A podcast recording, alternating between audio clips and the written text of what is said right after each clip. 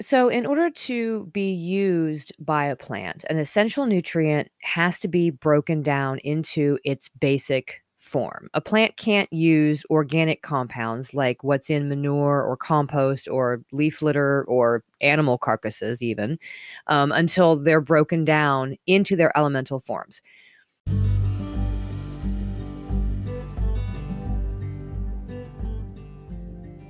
Hey, I'm Karen, and together with my husband, I spent over a decade researching and learning and building our small farm through lots of trial and error, successes, and failures. I went back to school to get my degree in horticulture to help our farm business, and now I want to pass all that knowledge on to you. Because I firmly believe that self reliance is empowering, and that everyone, whether you've got a five acre plot in the country, a half acre lot in suburbia, or a windowless room in a downtown apartment, should just grow something. Hello, my gardening friends, and welcome back to the Just Grow Something podcast. This Garden Talk Tuesday, we are talking about plant nutrients. What are they? What do they do? Which ones should we be most concerned with? And why is it important to know these things? So, good plant growth is directly correlated to good plant nutrition. Okay, that makes sense. Good nutrition for us is directly correlated to our good growth. So, the same thing goes for our plants. The efficiency with which a plant uses the nutrients in the soil varies, and that varies greatly according to the composition of your soil, your water availability, uh, the soil temperatures, and so much more than that. But it is important to know how the most essential nutrients work so you can choose soil amendments and fertilizers if necessary that will most benefit what you're growing different types of plants use the nutrients differently. And plants will use these different nutrients more or less during each stage of growth. So, knowing which nutrients your plant relies on most and which stages of growth are most demanding will help you get the most out of your garden without negatively affecting the plants or the soil. Because just like it's possible to be lacking in nutrients, it is also possible to have too much of a good thing, and that can damage your soil. So let's talk about these essential nutrients. Scientists have identified 16 essential plant nutrients and have grouped them according to the relative amount of each that plants need. So the first group the, of primary nutrients, also known as macronutrients, um, are those that are usually required in the largest amounts, right? These are the primary nutrients. They are carbon, hydrogen, and oxygen, nitrogen, phosphorus, and potassium. And those last three are probably the ones that you have heard of the most, and they're ones that um, most fertilizers focus on. The secondary nutrients are those usually needed in more moderate amounts compared to the primary nutrients. The secondary nutrients are calcium, magnesium, and sulfur. And even though the plants use them or need less of them compared to the primary nutrients, they're actually pretty essential for the plant's ability to be able to take up those primary nutrients. So they are just about as important as those big, uh, those first six. And then there are micro or trace nutrients that are required in pretty tiny amounts compared to the primary or the secondary nutrients. The micronutrients are boron, chlorine, copper, iron, manganese, molybdenum, and zinc. And there's actually some debate about zinc as to whether or not it is needed more for plants than we originally thought, and if it should be put into that secondary nutrient category. But for the purposes of this podcast, we're just going to go ahead and leave zinc in the micronutrient category. And there are also some lesser trace nutrients that are needed by only certain plants. Um, those are cobalt, nickel, silicon, sodium, and vanadium. But since this is not a chemistry class, we're going to focus on the primary nutrients and the secondary nutrients. Because in most instances, it's these nutrients that are going to most greatly affect your plant growth and your crop yield. And they're actually the ones that you can control the most in your soil as well. So let's start with the primary nutrients, right? Carbon, hydrogen, and oxygen. Okay, those those three are sort of the the basics of all life on Earth, um, and so you know it's it, it's no surprise that plants require these in order to be able to grow, and they are the primary. Um, instead of taking in oxygen and breathing out carbon dioxide like we do, plants do the opposite. They take in carbon dioxide from the atmosphere. That's how they get their carbon. And at the same time, they're absorbing water from the ground up through their roots. So during photosynthesis, the plants use the energy from the sun to split the water molecules into hydrogen and oxygen. So then it releases the excess oxygen back out into the atmosphere and creates carbohydrates from the remaining elements to use as energy. So that's how the plants pull their carbon, their hydrogen, and their oxygen. It's also the really good reason why you should have uh, houseplants. It's it, they help to scrub the air. That's you know they're pulling in the carbon dioxide and all the other stuff that's in the air and turning around and giving you fresh oxygen to breathe. It's a it's a good thing to have plants in your space. So, while absorbing water from the ground, the plants are also absorbing the other macronutrients nitrogen, phosphorus, and potassium, right? That's NPK that you see on fertilizer or amendment packages. Those are those big three numbers that you see um, when you're looking at fertilizers. So, nitrogen helps foliage by affecting the plant's leaf development. It's also responsible for giving plants their green coloring by helping with chlorophyll production. Nitrogen is vital for good stalk growth, but excess nitrogen can actually decrease a plant's immunity and uh, negatively impact its ability to fruit. So there are plants that like extra nitrogen. They're they're heavier nitrogen feeders, right? Those include tomatoes and peppers in the beginning stages. Uh, any type of leafy green, sweet corn, cantaloupe and cucumbers, squash, and okra. Uh, and we'll also put the brassicas in that category as well. Now, phosphorus is responsible for assisting with the growth of roots and flowers. Uh, phosphorus also helps plants withstand environmental stress and can help perennials withstand really harsh winters. Uh, phosphorus strengthens the root systems and is responsible for a plant's capacity for creating seeds. It also helps with disease resistance and pest prevention. So, phosphorus is what improves the flowers and, is, and helps with blooming and fruit production. So it also strengthens the tissues and enhances the flavor in most vegetables too. So phosphorus is what we're looking at when we're talking about our flowering and our fruiting. Potassium also strengthens the plants, contributes to early growth, and helps the plants to retain water. It also affects the plant's disease and insect suppression capabilities and is important for root growth and for seed production. You sometimes hear potassium called potash or potash, uh, which is exactly what it sounds like potash, as in like your wood ash from your fireplace or from pots um, were dumped into the soil. Uh, that was uh, the main form of adding potassium into soils. Um, and of course, along with that, excess potassium will prevent the absorption of other minerals, particularly magnesium and calcium. So, if you are tossing too much of that potash into your soils, uh, you would actually see some adverse effects on your plants, just like any other nutrient. So, you can sort of know based on the plant's growth stage whether or not it needs specific nutrients, right? So, you know, for young growth, nitrogen is especially helpful, even though, you know, you really want to have sort of a balanced level of all the nutrients um, at the young growth stage. Um, but, you know, for any leafy growth, strong leafy growth, you want a little bit of excess nitrogen going on. Um, if it's a newly transplanted plant, it will benefit especially from higher amounts of those root supporting nutrients, phosphorus and potassium. Um, same thing with when it's time for blooming. Uh, blossoming benefits from phosphorus, potassium, and calcium. And then when it's time for the plant to fruit, it's also important to have those good amounts of phosphorus and potassium, but you do not want to overdo it with the nitrogen during this time because that is what can actually reduce the fruiting.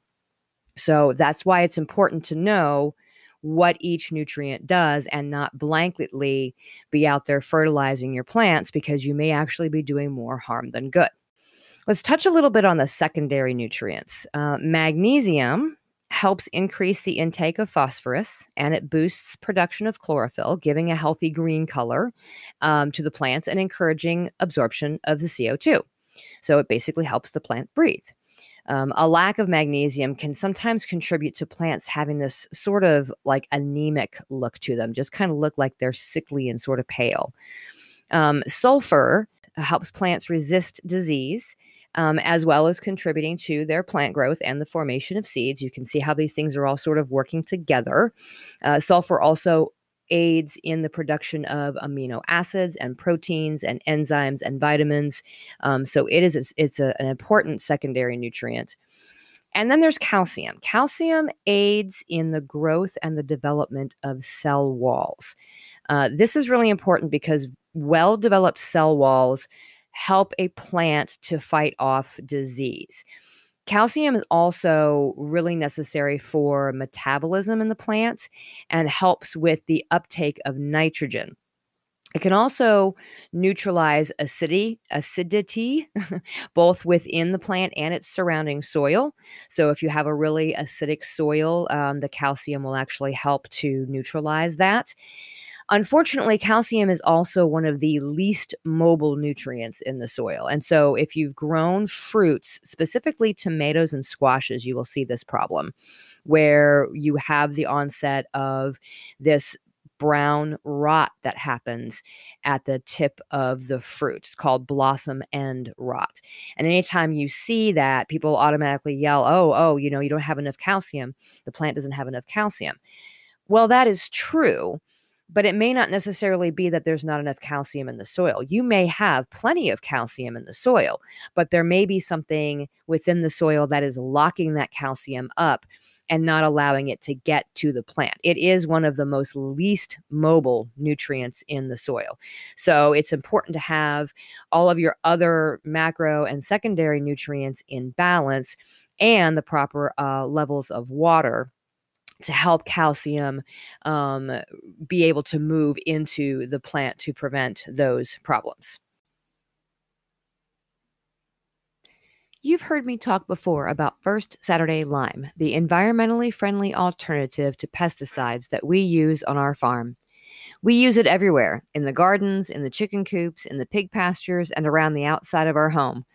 Traditional hydrated lime can be dangerous to work with, but First Saturday Lime created a non caustic formula that is tough on bugs, but totally safe for humans and pets.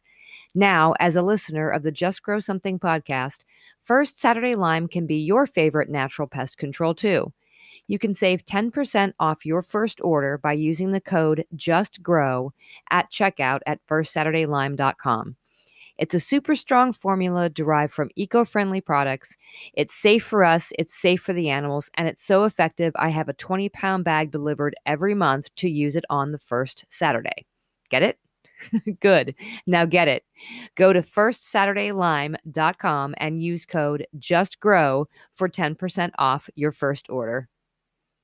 So, in order to be used by a plant, an essential nutrient has to be broken down into its basic form. A plant can't use organic compounds like what's in manure or compost or leaf litter or animal carcasses, even, um, until they're broken down into their elemental forms. With the exception of carbon, which, like we talked about, is taken in through the leaf pores, Plants take in almost all of their essential nutrients through their roots. And there are a couple of different types of organisms living in the soil that help the roots take up these nutrients. So, the first one, microorganisms or microbes, these are the ones that are responsible for breaking down organic compounds into inorganic compounds uh, during a process called mineralization. So essentially, they are taking the bigger components, they are breaking them down into their smallest components and making those components available. When we talk about bioavailability, that's what we're referring to, um, available to the plants for them to be able to absorb through their roots. Um, the second of these organisms are fungi. Uh, they can help some plants take up nutrients, specifically phosphorus, um, by increasing the size of the roots and providing more soil to root contact. I was asked in one of my college classes, What's your favorite organism? And I said, Mycorrhizal fungi. And they thought I was really weird, but um, it is it is a fascinating um, little organism and they attach themselves to the roots of these plants and essentially expanding the roots reach into the soil almost like a, a, a spider web but larger than what the roots would have been able to reach on their own. And so they're extending out and they're helping to take up additional nutrients that the plant roots wouldn't have otherwise been able to reach. And in return these um, organisms are being fed some of the starches and carbohydrates off of the plant roots. So it's a very symbiotic relationship. They're really cool. You've probably seen them sometimes if you have a healthy soil and you pull up the roots of the plant, you'll see this sort of white um, it, it really does sort of look like a thick spider web just kind of coming off of uh, of the roots like little micro hairs. Um, they're really cool and so yes they they help provide more soil to root contact and they they help the plants take up those nutrients. So if the soil is void of these microbes and these fungi and all these microorganisms the plant can't get these nutrients naturally from the soil that goes back to the importance of soil health. And you know i'll do a whole episode on soil health but it's it's really important um, for there to be that biodiversity in the soil. Um, conversely if there isn't enough organic matter to break down the nutrients just won't be there. So you may have the microbes but if there's no organic matter there's nothing for them to break down and then you still won't have anything to feed the plants so, again, looking at the importance of soil health, making sure that there's enough of that organic matter in your soil. Um, that's when we end up needing to use fertilizers. So, any fertilizer that you buy is going to have a set balance of these essential nutrients built right in, particularly nitrogen, phosphorus, and potassium, right? So that's the NPK. That's that ratio on the packaging um, that's made up of those three numbers that you see. Um, those three minerals make up pretty much the most important macronutrients that most species and varieties in your garden are going to need. And a lot of them are also going to include a balanced ratio of the micronutrients as well, knowing that they all play a role in working together for the health of the plant. So you can get different blends um, of fertilizer, right? Um, plant foods and fertilizers that have a, a balanced blend are going to have all three identical numbers. So you'll see like a 10, 10, 10, right? So this indicates that that fertilizer contains 10% each. A balanced fertilizer like that, a 10, 10, 10, or it can be any number of those you know 6 6 6 10, 20 20 20 whatever um, is is basically for just general nutrition. Um, and they may contain some secondary nutrients for proper absorption, but that is your all purpose generalized fertilizer. Other common kinds of blends may have a tend uh, tend to have a higher ratio of nitrogen compared to the rest. So your very first number is going to be higher, say like a 26 6. So that's going to be for those plants that typically need more nitrogen than other nutrients, or a situation where the soil was depleted of nitrogen to begin with, such as following a, a heavy nitrogen feeder plant. Um, and depleting that soil a little bit, maybe you need a little bit more nitrogen added back in for the next round of plants. Um, another example of a of another blend would be one that's good for rooting and post transplanting care. So that would be higher in the phosphorus and the potassium numbers. So, say a 6 20 20, right? Higher P, higher K in the NPK. And then, so if we're going for one where you want good flowering, you're looking for one where the middle number is higher, say a 626, with higher quantities of phosphorus to support and protect flower development. Um, there are natural versions of all of these types of blends of fertilizer. You do not have to rely on synthetics. Um, if you haven't figured it out by now, I'm, I'm not a proponent of um, synthetic fertilizers, uh, chemical type uh, amendments in the soil if you can avoid it. Um, there are natural versions of these things, and they're you know the the components are derived from fish emulsion or bone meal, blood meal, manure, uh, any number of, of items. And they're professional blends. They're tested for their level of each nutrient. So you can, you know, rely on what those numbers mean. And you can start with say a general purpose fertilizer, one of those 10 10 10s. And then if you know that you are growing certain things in your garden that maybe are going to need a boost of that nitrogen at the beginning, um, then you can buy an additional amendment that is specifically nitrogen. So, for example, the feather meal that we use in the brassicas, it's a slow release nitrogen. And it's going to show you still on that bag the percentage of nitrogen that is in that bag. So, it may be a 50 pound bag, uh, and the number on there may be, you know, a 30 0 0. That means that 30% of what is in that 50 pound bag is nitrogen. Um, and you know you just have to research whether or not it's an it's sort of an instant release a quick release or if it's a slow release and know how to use it and you know side dress it and don't swap the way that you the order in which you put them in like i did with the brassicas if you listen to my mistakes in the garden episode. Um, but you know knowing what the plant needs is is really important for that. So, yes, you can just use a general purpose fertilizer if you if you you know have done a soil test and you realize that things are a little bit on the low end. Um, or you can start with a general purpose and if, if you especially if you're growing a wide variety of, of vegetables in your garden start with that general purpose version and then you can get something that is mostly nitrogen or mostly phosphorus or whatever for the special needs of some of your plants. So what would some of those special needs be? Well let's say um, garlic. Garlic benefits from both phosphorus and potassium for good bulb and root formation.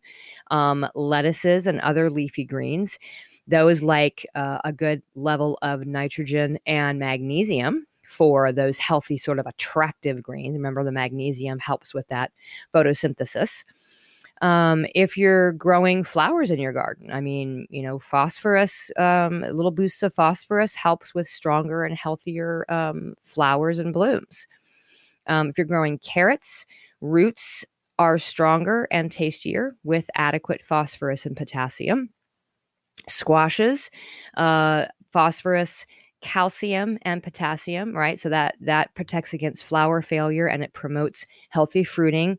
And that calcium again is going to prevent the blossom end rot.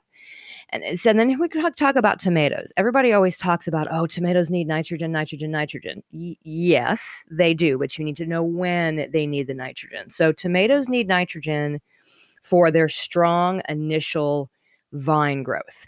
But then, you know, once you've got that plant to size and it's time for it to start flowering and fruiting, then you want to move over to a good amount of phosphorus for the good blooms and potassium and calcium for strong, healthy fruits. Which is why you times will often see, you know, in the, the they will classify um, in the garden center these fertilizers that are specific to you know vegetables or it'll say tomatoes and vegetables or it'll say you know flowers and fruits or whatever. They're trying to take the guesswork out of it for you. Um, but again if you're uh, you know the typical gardener you're not just growing one or two different things in your garden you're growing a variety of things. So knowing what those things need at different stages um, is helpful. Now, it doesn't have to be complicated. You can just use a general purpose fertilizer. Um, and you should be fine. You know, your your plants are going to do just fine because they're getting the most out of those uh, those nutrients, as long as you're not over fertilizing. Because again, too much of something is going to prevent the other somethings from being able to do their job. And it's that's why it's always, always, always important to do a soil test Typically, you want to do it in the fall before you plan your spring garden, but doing it in the spring um, is a good time to do it too. Just know that if you're you're doing a home test for your soil test, it's going to show you usually those four things: nitrogen, potassium, and phosphorus, and then it's also going to tell you what your pH is. Um, but if you're taking that test in the early spring when the soils are still cool, be aware that nitrogen availability is affected by the amount of moisture that's in the soil and the soil temperature.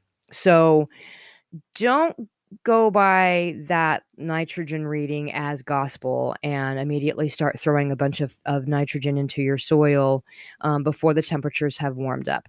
Focus on the levels of the phosphorus and the potassium. And if those are low, then use a balanced fertilizer um, so that you know that while you're adding the phosphorus and the potassium, you're also adding a level amount of nitrogen and you're not overdoing it.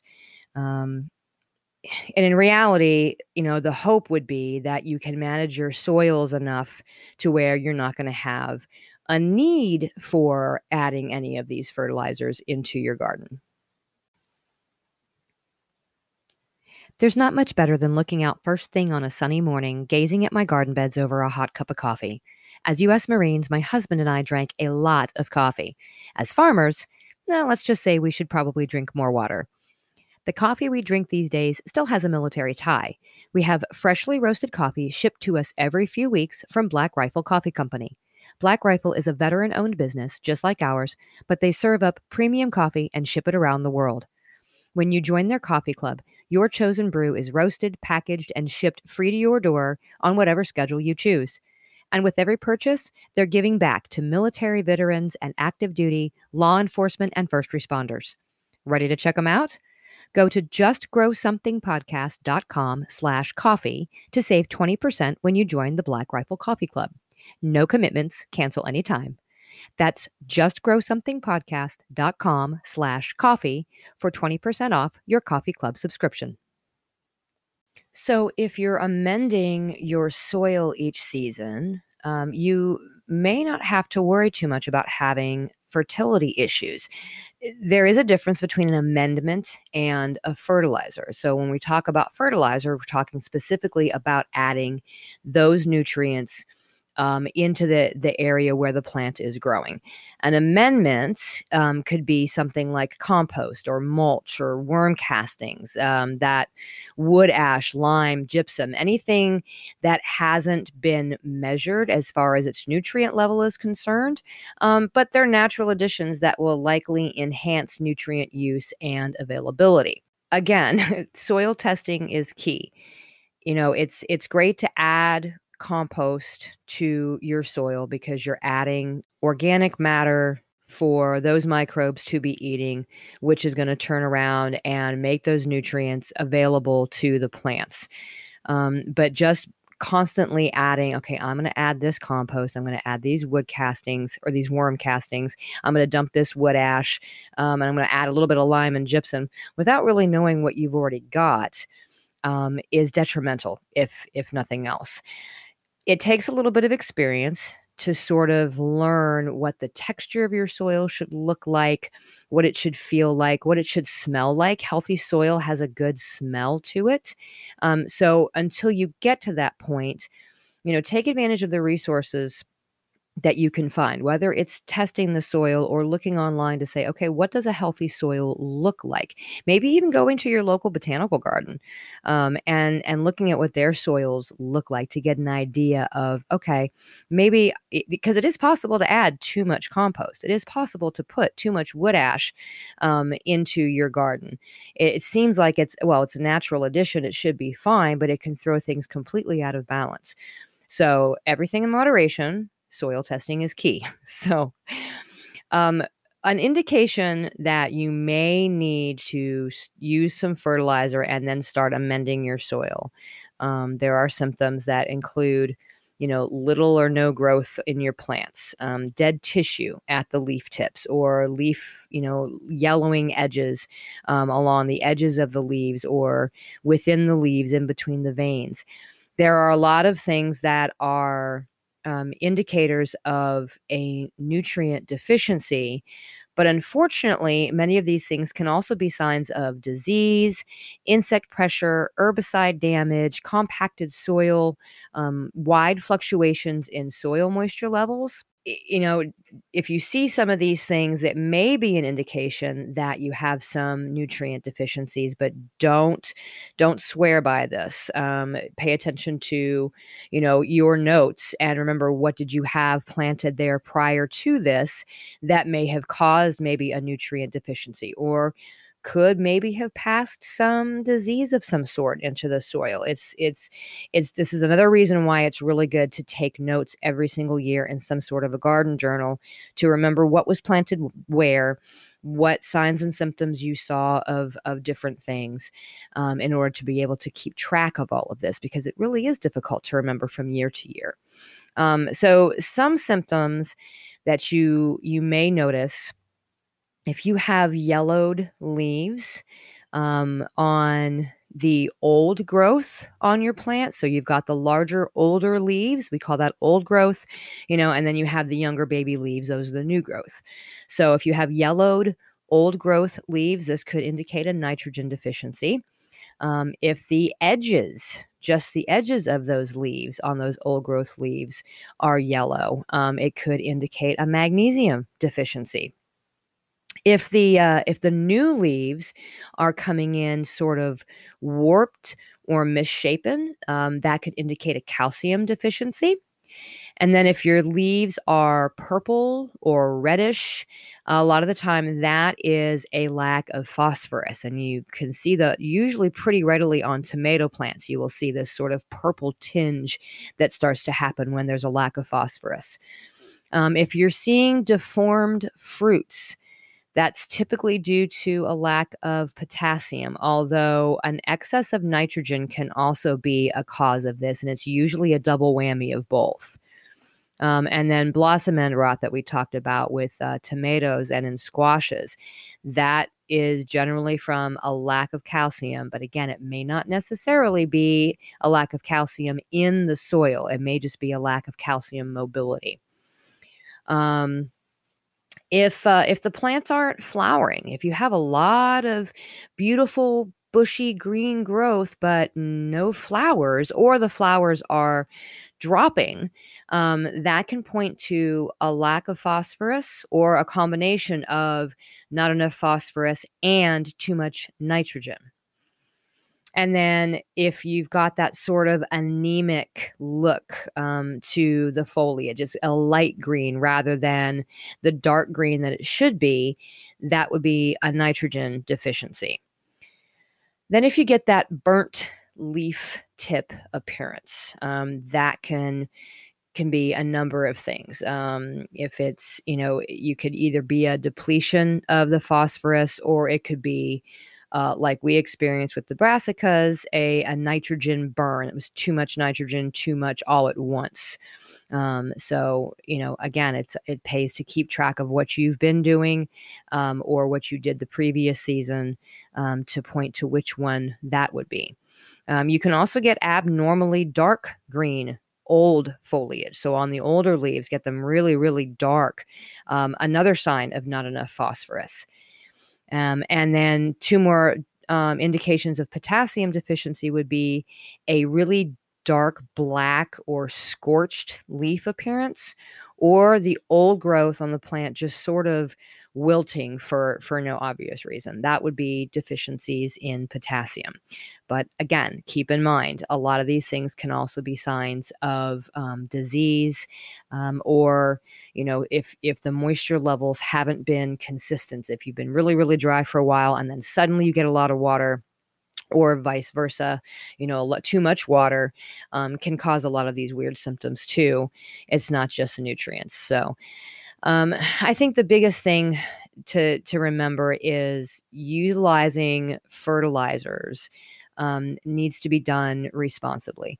You know, regardless of whether you're using a synthetic version or an organic version, plants can only take up what they can use at that time. The rest of those nutrients are going to remain in the soil. If it's a natural amendment that sort of is worked into the soil and is part of the uh, the organic matter that's one thing but if it's an addition that you have made whether it's an organic source or a synthetic source the rest of it's going to sit there in the soil and then it's going to wash out of the soil with um, any heavy rain or irrigation.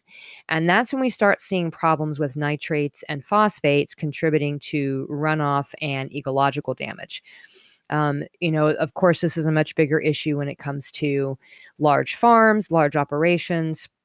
However, it's not to say that home gardeners um, shouldn't be responsible and you know aren't capable of impacting um, your local watersheds by um, using too much in the way of fertilizers. So don't use fertilizers as sort of a blanket cure-all. Use them responsibly. Um, you're going to get a much better yield and a better result out of your plants if you can thoughtfully use them by knowing what nutrients are best used when and for what type of plant growth, and to watch the signs um, to and the, the symptoms um, to indicate uh, when it may be time to feed those plants. So. Uh, that's it for all the uh, the Garden Talk Tuesday on plant nutrients, and I hope that wasn't too much for you to absorb all at once. I tried not to get too technical, but it is a lot of information. Um, so You've got one more week to submit your questions for our next Can You Dig It episode. So you can use the link in the show notes to leave me a voicemail. You can send me an email to grow at justgrowsomethingpodcast.com, or you can use the contact page um, or the contact form on the website, justgrowsomethingpodcast.com. Um, I've already got a couple of good articles lined up to share with you for that Can You Dig It episode. Um, I'd also appreciate any feedback you can give me. Rate and review me on uh, Apple Podcasts or wherever it is that you listen to your podcast. And uh, go give us a follow over on uh, Instagram on the Just Grow Something podcast IG page. So, and then you can also share your favorite episodes with your friends to help spread the word um, that there's uh, some good information out here for beginning gardeners. And I hope that this is helping you uh, immensely. And, you know, let me know if there's any topics that you want me to cover. Otherwise, I'm just kind of flailing around out here trying to figure out what everybody needs to know. So, and there's a lot of good gardening information to share. So, thanks for coming uh, along and listening this week. And uh, until we talk next time, keep on cultivating your dream garden, my gardening friends. And I will talk to you again on Friday.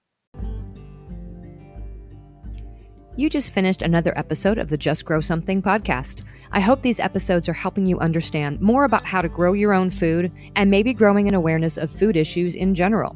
Just remember no matter where you live or what you have, you can absolutely grow something.